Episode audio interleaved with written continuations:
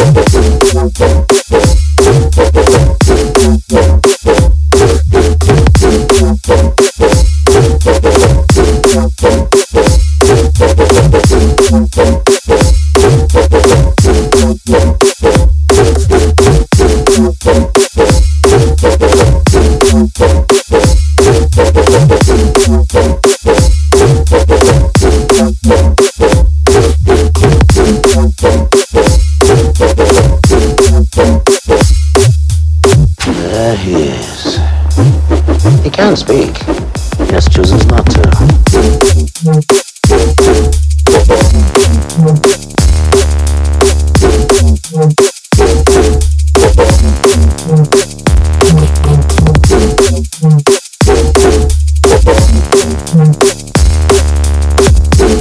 Mm-hmm.